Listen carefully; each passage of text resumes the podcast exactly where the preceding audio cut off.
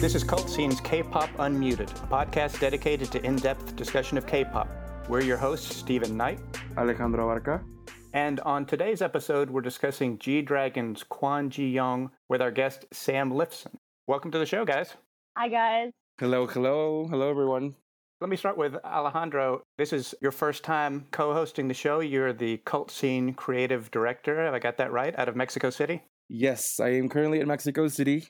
It's incredible. Cult Scene has opened a lot of things for all of us, and I think it's amazing to have this podcast with you now. So thank you so much for this, and thank you, Sam, for being here with us today. Hello, thank you. So Sam is the creator and head admin of the East Coast K-pop outlet Echo, and here's Sam. Hi, guys. Thank you so much for having me. I'm very excited to be here. We're glad to have you here. So, am I correct in thinking that I'm doing this podcast with two big G Dragon fans?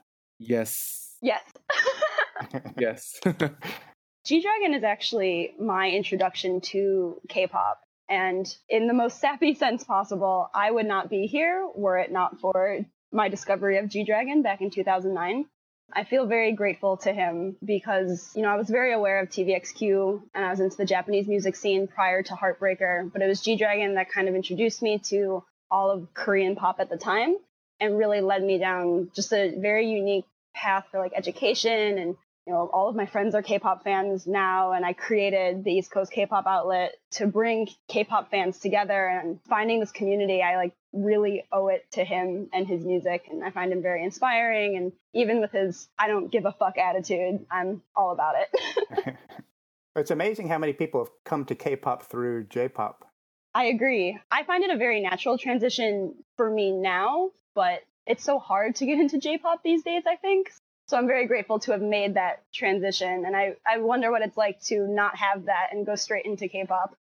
Now, G Dragon has come a long way since 2009. Are you still enamored with the 2009 G Dragon? Do you like the direction that his career has gone? I love all of it. I will never forget the bleach blonde hair and the super boy band Heartbreaker AO that we got in 2009, but I really feel like G Dragon has just continued to evolve and come into his own without forgetting that and forgetting the kind of music that he made before. I'm very grateful that he stopped plagiarizing, if I'm going to be totally honest. But I love anything that he puts his mind to. I think it's all very him, and I really respect that. Well, Alejandro, how long have you been a G Dragon fan? I've been a G Dragon. I don't remember the exact year. Alexis is the one that knows because we got into K-pop together. I kind of transitioned from J-pop to K-pop. I always listened to it, and I was a fan of anime and all that stuff. Yeah. And then one time Alexis was like, "Here, look at this," and we kind of like just fell in love, and I fell in love with Big Bang, fell in love with G Dragon, and just his sense of fashion has has always inspired me so much. Every time somebody asks me like, "Who's your fashion icon?" I'm like, "G Dragon." Who's your music icon? G Dragon. So for me, everything is is him. Yeah, that's funny. Obviously, I was thinking back about G Dragon in preparation for this show, and I never even thought about the fashion aspect of it. And of course, that's a big part of his persona. Yeah, especially with this tour, he's doing a whole thing of red. So I was looking at pictures like of the concert, and it's incredible. There's so many layers, so many cool things, and the whole theme that he's going through on this tour gives me goosebumps. So the fashion has a big part on on his tour too. He also had the Peace Minus One pop up shop in Seoul to coincide with the start of his tour, and I'm very, very hopeful that he brings that along as well. I think that would be really cool to kind of see all across the US and everywhere else he takes his tour. So I'm have my fingers crossed for Peace Minus One in New York. oh, you just gave me goosebumps because right now I'm like, I don't even know if I'll be able to go to LA. I don't know if it's LA or it's like somewhere around there for the show. But there's so many rumors of him coming to Mexico City, but he hasn't still announced it. Have either of you seen G Dragon in person? Yes. Yep. I saw him for the first time with Alexis actually for the live tour. That was an incredible experience. We had like normal tickets that we bought just in case like they sold out. We ended up buying the really good ones. I think it was StubHub. So he gave us his ticket and then he gives me another envelope and he's like, Here, here you go, take this. I'm like, what this? And he's like, These are VIP tickets. Nobody came for them, so you can have them. And I started screaming, like screaming Wow. like crazy. And I and Alexis was like, "What? Tell me what's going on?" I was like, "Um, we just got VIP upgrade tickets for free." And it was incredible. There's some videos of me and Alexis getting crazy, and it was it was incredible. And then we saw the we saw him at KCON with Missy Elliott. I saw the May tour two times, so that was incredible, incredible. But yeah, Wow. I as well saw him uh, alive 2012 in London. Actually, I was studying abroad, and I was supposed to leave the only day of their Alive tour, and I found out last minute that they added like a day before. So I packed all my things. I went to the concert. I cried Yeah. pretty much the whole time. Then I booked it back to my dorm and left the country in this really weird whirlwind of emotion. And then I saw him again actually at KCON, not his Missy Elliott year, unfortunately, but in 2014. And then Made in New York City. And I'm seeing him twice on this tour as well because I can't get enough. oh my god, that's incredible. That's great. Yeah, I saw him in 2013 at KCON Yep. LA also. Wow. Uh, and I think his album was sort of delayed, and there was some question about whether he would perform any of his songs. And I think that may have been the premiere of Niliria with Missy Yeah. Elliott. It was. It was. It was. mhm. So for me, that was really peak G Dragon, one of a kind. And I throw Michigo in there. yeah. I guess that ended up on the Coup d'etat album. But I really like the sort of danceable stuff that he does and the humorous, irreverent, kind of crazy fun music. hmm Coup d'etat was very serious. And I also like G Dragon singing. I don't know whether a lot of people give him credit for that or not. He's thought of as a rapper, I think, mostly. I think maybe my favorite song, I would have to think about this, but I really love that GD and Top song, Don't Go Home or Don't Leave. Oh yeah. That one is so good. Yeah, right?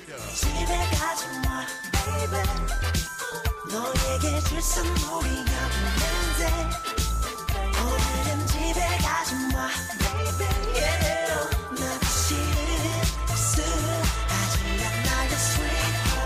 But on the Coup d'etat album, I think most of my favorite songs on there are songs where he's singing as opposed to rapping.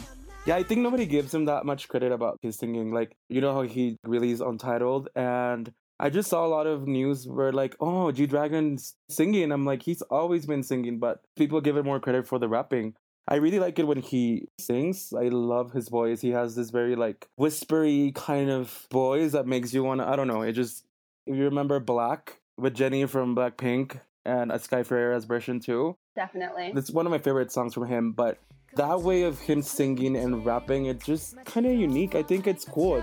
우울한 내 세상의 색깔은 black 처음과 끝은 변해 흙과 배 사람이란 간사에 가끔 못된 망상에 들어 정말 난왜 이럴까 왜 그 입술은 새빨간 red 거짓말처럼 새빨갛게 갈수록 둘만의 연애가 서로 가진 컬러가 많은 것 같아 yeah But especially with this new song Untitled, I feel like he just has a lot of feelings still. I can hear it in his voice. That's a cool thing about G Dragon.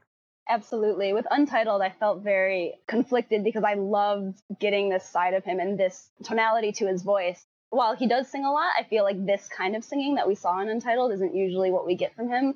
But I have to admit, I miss that falsetto. Yeah, that like cafe style falsetto tone is my favorite from him. yeah, definitely. And let me know if I'm wrong, but is this song about Kiko still? Like, is he still singing about Kiko? Maybe. I feel like it because like they broke up like 2015, right, or 2014. This is called Untitled 2014, so it's kind of like, hmm, is it about her? Definitely prime Kiko era. Yeah, it could have been called Untitled, but why the 2014? right. And then I read the lyrics and I'm like, mm, yep, this is about her. It has to be about her. And even if maybe it's not Kiko specifically in that he's pining for her, I know when GD talks and Big Bang talk about GD and his love life on variety shows, they always mention how hopeless he is and he can't get over anything. So definitely like leading signs to Kiko, or Kiko was at least the relationship that we as fans are the most aware of. So maybe if he's not hung up, he misses a relationship like hers.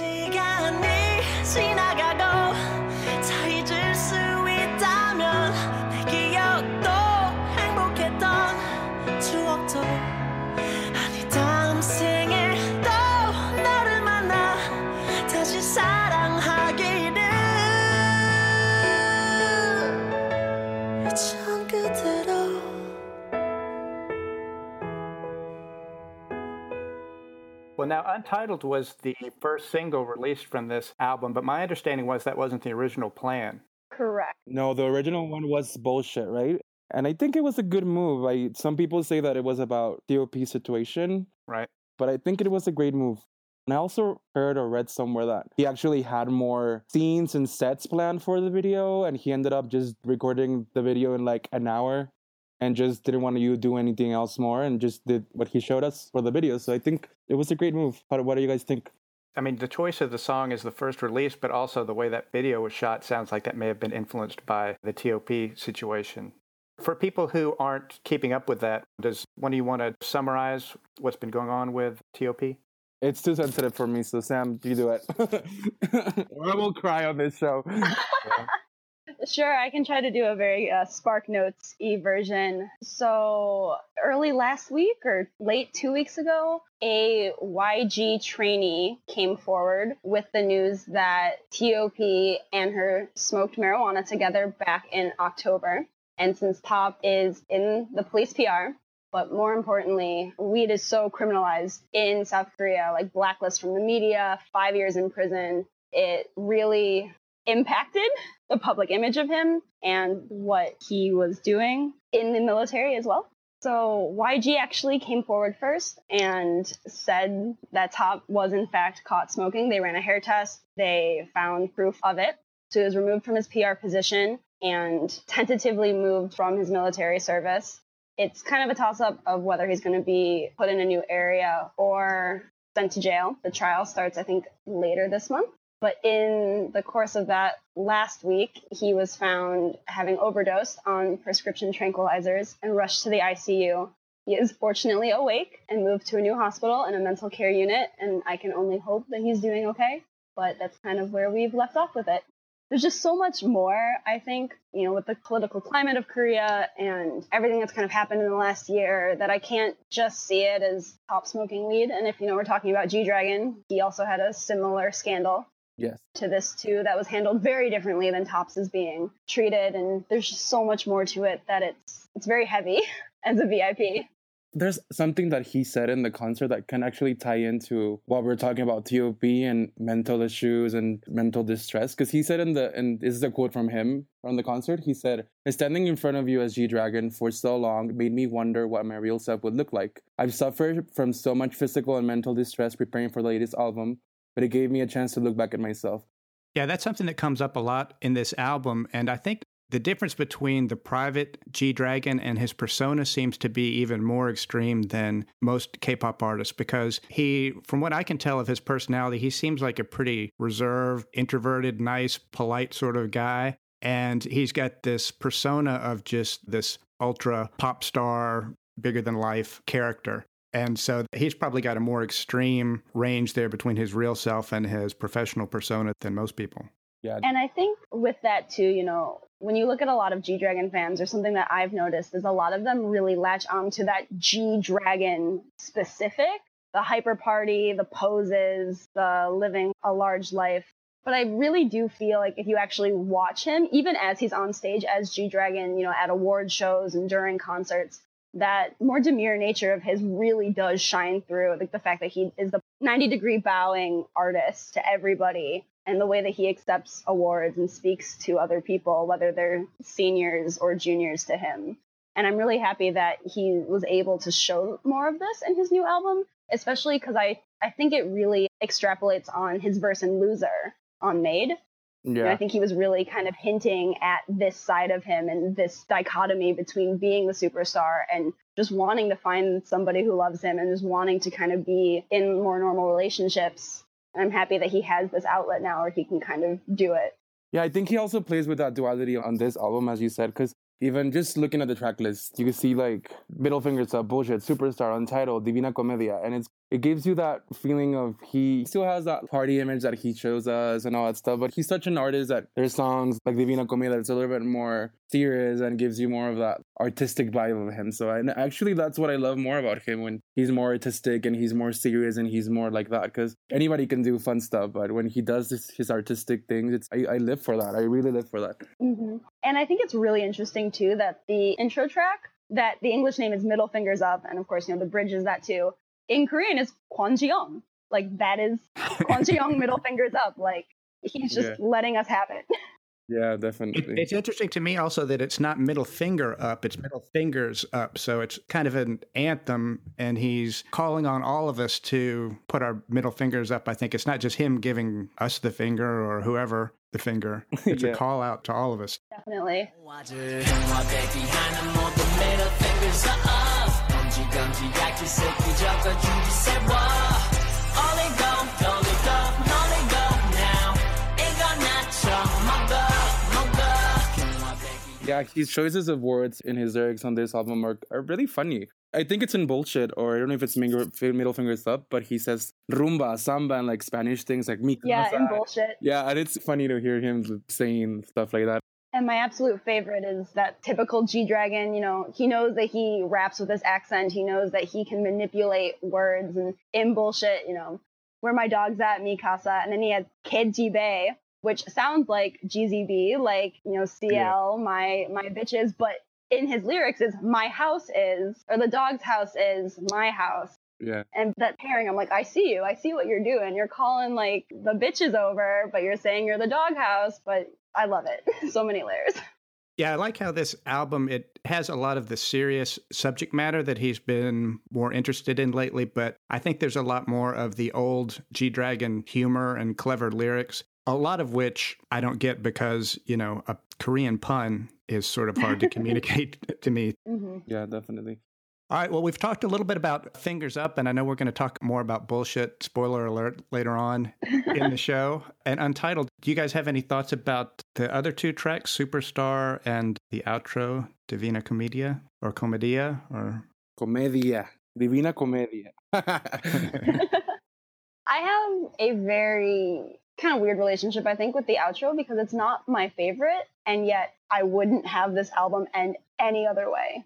Yeah. Listening to it kind of causes some dissonance within me. It's just like the grating sort of nature of the backtrack and the like choppiness of his words and the kind of like trap elements. Not necessarily my scene. Um, it doesn't resonate with me as well as most of the album, I'm very peculiar when albums come out. I will listen to them start to finish. I won't do shuffle. Like I want to know, well, that's I want to hear the pieces how it's intended to. And every time we hit outro, I'm just like, this is how it ends, and this is how I think it needs to end. And it's like not my favorite, but I love it because I think it wraps it up so well. Yeah, I think as the title says, it's a divine comedy, Divina Comedia. I first listened and I was like, mm, okay. But then I like read the translation and was like, okay, this is like a good way to end the album because it talks about like his beginnings and what happened to him and how he became a star. It's not a standout for me on the album, but it's a good ending. It's good. And I definitely kind of view this album as the last thing we're going to get from G Dragon.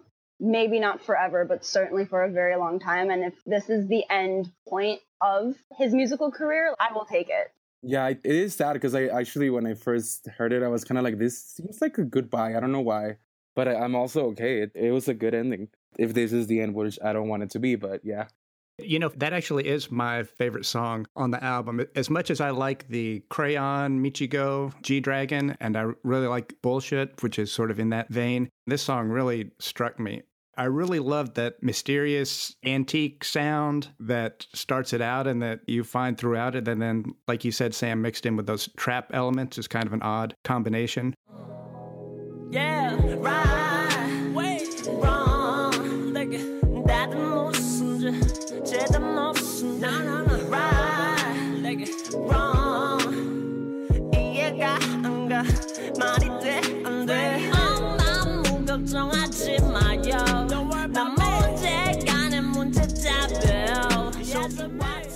And he's been saying a lot his age, and he says it in this song, and it just he knows he's growing up. He knows he has to enlist. He even made a joke in the tour, like, "Are you guys gonna still love me when I come back? I'm gonna be 32 from the army." So it was kind of like he's he's saying goodbye, like Sam is saying. Mhm. I think it's also interesting too to kind of consider the features that he's done, especially in this last year on Psy's album, on IU's album, and on Zion T as well. Yeah. Because there's so many lyrical elements that I think you can pull, you know, in Zion T's complex, like 99 complexes, but you can't be me. And it's that, you know, standard G Dragon sort of fare.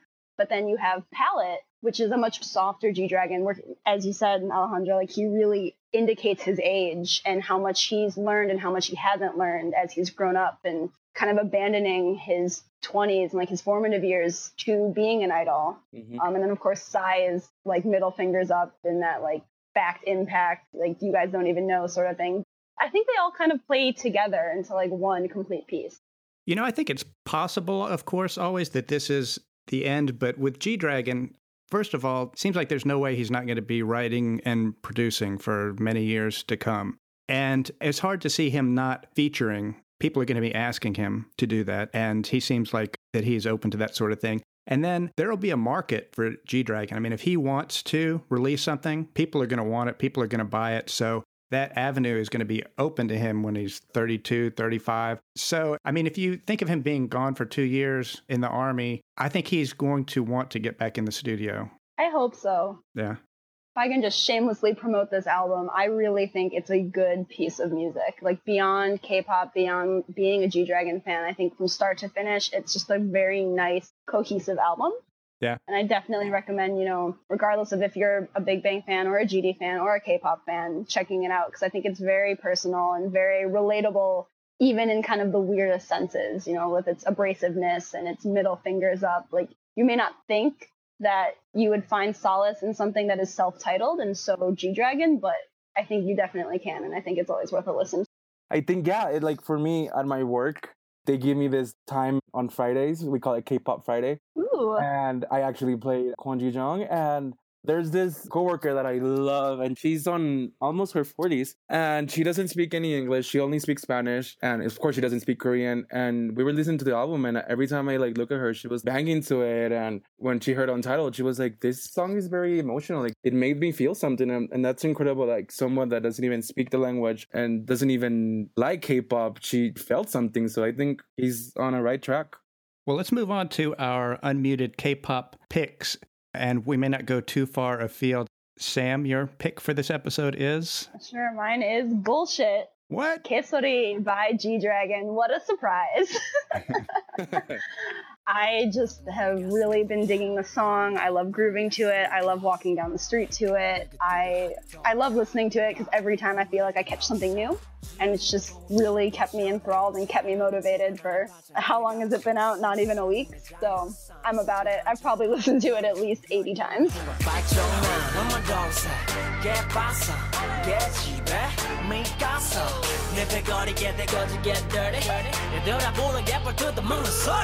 samba, cha cha, hula.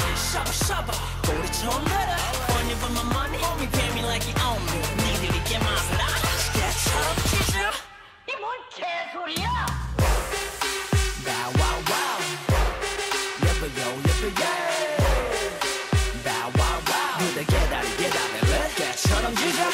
Yo, This is the second album in a row in which G Dragon has used the bow wow wow yippee yo yippee yay lyric. Mm-hmm. It was in Coup d'etat, which is the title track of the last album, or I don't know if you count that as a double album or a two half parts of an album. I think G Dragon is very good for building up on himself and his previous stuff because not only did he carry the bow wow wow yippee yo yippee yay, but he also alludes to Crayon as well very explicitly in this album. Right. I think it's all part of, you know, how he talked about his acknowledgement of who he was and who he is and how he's growing to include that really recognizes where he is in his music and what he has always been in his music. And I think it links it all together to really just show a timeline of G Dragon. Yeah, I think it, it's a good example of a lot of artists do. Like, I don't know, Britney one time did It's Britney Bitch, and now she does it all the time. And Gaga, when she started, it was like, Oh, red one, like Gaga. She would say it in all her songs. So it's kind of like this artists always do something of their lyrics. I think it's like a gift for fans because we know their, their discography. Like we hear a lyric that was on another album, and it's kind of like, oh, okay, I see what you did there. It just mm-hmm. brings us back to those cool memories, and it's just the way of artists for them to just bring us back to that stuff. For now, for G Dragon is part of his brand. Plus, G Dragon has always been really good for kind of teasing fans and alluding to things. Like, I don't know if you guys remember, but he had that bridge in Sober that he did during his Mama performance in, I think, 2013 or 2014. Oh, yeah. mm-hmm. GD's always been playing us with these lyric games. And yeah, I wouldn't be surprised if, you know, Untitled 2014 was started in 2014 or if he's been sitting on these lyrics for a very long time. That's true. You know, Bow Wow Wow Yippee Yo Yippee Yay is a lyric that goes back to George Clinton, who's known as the godfather of funk, Oh yeah. Mm-hmm. the Atomic Dog song. When Coup d'etat came out, a lot of people said, oh, G Dragon's stealing lyrics from Snoop Dogg because Snoop Dogg has used that Yeah. also. hmm But I went back and looked at Wikipedia, and they've got a list of it. Just goes on for page and page of people who have sampled, let alone referenced Atomic Dog. I'm pretty sure he must be aware of all those. Yeah. He's a well referenced guy. He always has really good references. And I don't know, I'm just really sad about something that has never happened. I'm a big fan of, you know, I don't know if you guys know her, but Grimes. She's a hmm Canadian singer songwriter. And the first time I met her, I was wearing my Big Bang pin, and she was like, "Oh my god, I'm so excited about you! I love Big Bang." And I was like, "Oh my god!" So we kind of like bonded with that. And then I saw her like two months after, and she recognized me because I was wearing my a Big Bang shirt. She's like, "You're the K-pop guy, right?" And I was like, "Yeah." And she was like, "Oh my god, I just came back from Korea.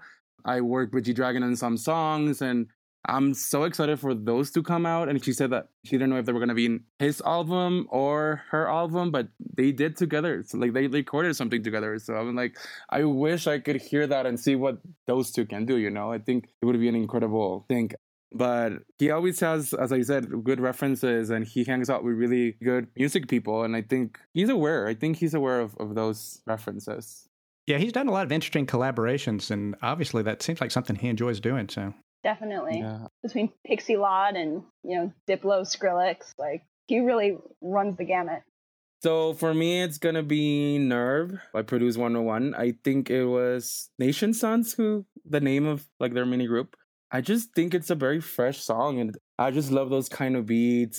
Everything that gets stuck in my mind about that song is Ong uh part when he's like every time, every day, and I just see his face and just doing the movement, the choreography, and I'm like, oh, it gives me so much emotions and I just think it's a very good song. I play it every day. It's on my shower playlist, on my walking to work playlist, and it's it's incredible. I'm so happy they they did a really really good song, Triple H. So kudos to them.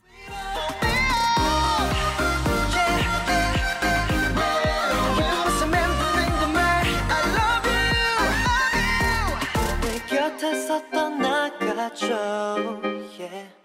난 네가 너무 무서워 yeah. Every time, everywhere 내 목숨조차 않을 사랑이었어 I love you, love you, love you You know, I've been avoiding Produce 101 right now because I want to wait till it's over before I get invested. But no, no. Since you mentioned this song, I checked it out earlier today, and I'm obsessed with it as well it's so good, huh? It's so good. It's so good. I just I can't handle the heartbreak, so I need the group to be put together so I know that I'm gonna be sad or not as I watch it. Yeah, that's why I try to not to watch survival shows. Like with 17, it broke my heart, and then Monsta X broke my heart too. So it's kind of like, oh, I don't want to see anymore. But then I get, I go and see them again. So it's, it's, oh, Your song has me hooked, so I'm definitely gonna go back and watch it, all of it. yeah. Every time, every day. I just remember that part. It's so good. well, my pick this episode is not a recent song, but I mentioned last episode that Sistar, of course, is disbanding, and I think they've stopped promotions on their final single. And really, we should have done a Sistar episode, but we just haven't been able to fit it into the schedule. So for my pick this episode, I'm picking what I think is the best Sistar song. And I'm sorry if it's a little boring because I think a lot of people think that this is Sistar's best song, but if it's their best song, it's their best song. There's nothing I can do about it. and that is their 2012 Brave Brothers single Alone. It's the second of their nine straight number one hits that started with So Cool and ended with Lonely, which was their goodbye track, which, by the way, I think was better than most goodbye tracks that we've gotten from groups that are disbanding. um, uh, um, don't, don't, don't. 21. No? What, what? Don't touch that subject. Don't touch it. okay. All right. I'm Team Sistar on this one. Uh, But Alone, first of all, Brave Brothers was responsible for so many of their hits, especially their early hits. But this song, especially, is just so iconic. You know, it starts out with this real up tempo piano, almost kind of beat, and that really distinctive synth. and breathy, fragile Hyolyn vocals mixed in with this funky dance beat. And there's even a part of it, I think it's in the chorus, there's this double time vocals that sound a lot like the chorus in Park Ji Yoon's coming of age ceremony. It's sort of more along the lines of a Sistar 19 song than some of the more recent Sistar singles, you know, Touch My Body, Shake It, that sort of thing. I think Sistar was really at its best back in the good old days when they were working closely with Brave Brothers. Sistars alone, if I had to pick one, that's the one. A good choice. I know, good choice.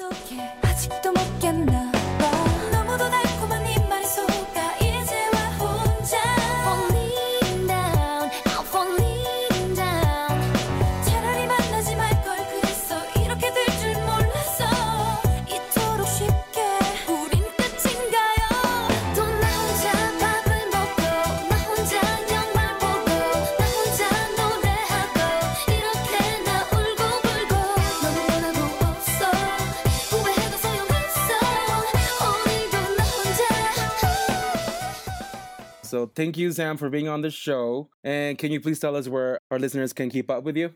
Absolutely. And, you know, thank you for having me. You can find me playing around at facebook.com slash groups slash East Coast K-pop outlet. And we're East Coast, but we take members from everywhere. So please definitely join. Follow us on Twitter at ECKO underscore HQ, Echo HQ. And I look forward to hanging out with you guys and meeting more people. Thank you again. Thank you. And you can also follow us on Twitter and Facebook at K-pop Unmuted. And you can check out KultScene at kultscene.com. And please subscribe on iTunes, Google Play, or Stitcher.